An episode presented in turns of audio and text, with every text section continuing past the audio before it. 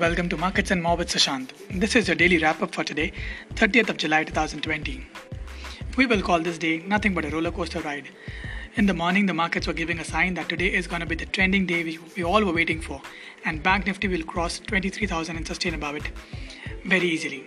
But what happened suddenly? Markets began to give way. First, it was Reliance, then HDFC, and one by one, it all fell down like dominoes. Although Reliance tried to maintain the Nifty above 11,050 for some time, but once HDFC uh, and others came out with results and they were somewhere unsatisfactory, markets could not hold on to their gains. And we managed to close down. Nifty closed at 11,100, down 100 points, but intraday you can say it's a downfall of almost 190 points. Sensex closed down 335 points, and Nifty Bank, which was a major loser, closed 429 points down at 21,646. The top gainers were Dr. Reddy's Labs, Sun Pharma, Wipro, Maruti Suzuki, and Infosys. On the losing side, it was BPCL, IndusInd Bank, IOC, HDFC, and Axis Bank. Quite surprisingly, even gold and silver are losing their shine. Gold is presently trading uh, down 0.46%, and silver has lost almost 2,666 points as of now. So, where do I see the markets from here?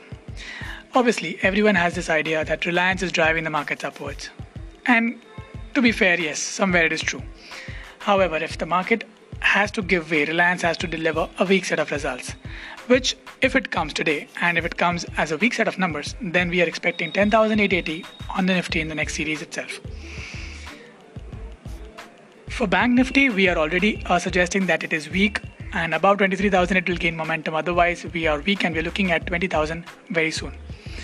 Broadly speaking, I am assuming that the markets will start falling down because we have moved up way too fast and way too strongly. And this rally has come from a very low base. So now there is a chance that we might drop down to 10,880 for once. And if it doesn't support there, then we might head back to 10,500 and 10,300 too.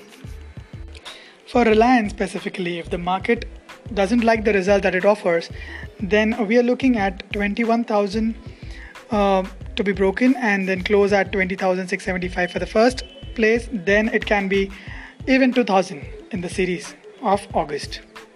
However, on the longer term frame uh, time frame, Reliance is bullish, and anytime if it comes around 1930, I'll be a buyer. So that's all for this podcast. Hope you enjoyed it. If you found it informative, please share it with your friends as well. You can subscribe to my YouTube channel as well, which is Sushant Finance, and join my Telegram group where I share daily ideas. Thanks for listening. Take care of yourself and goodbye.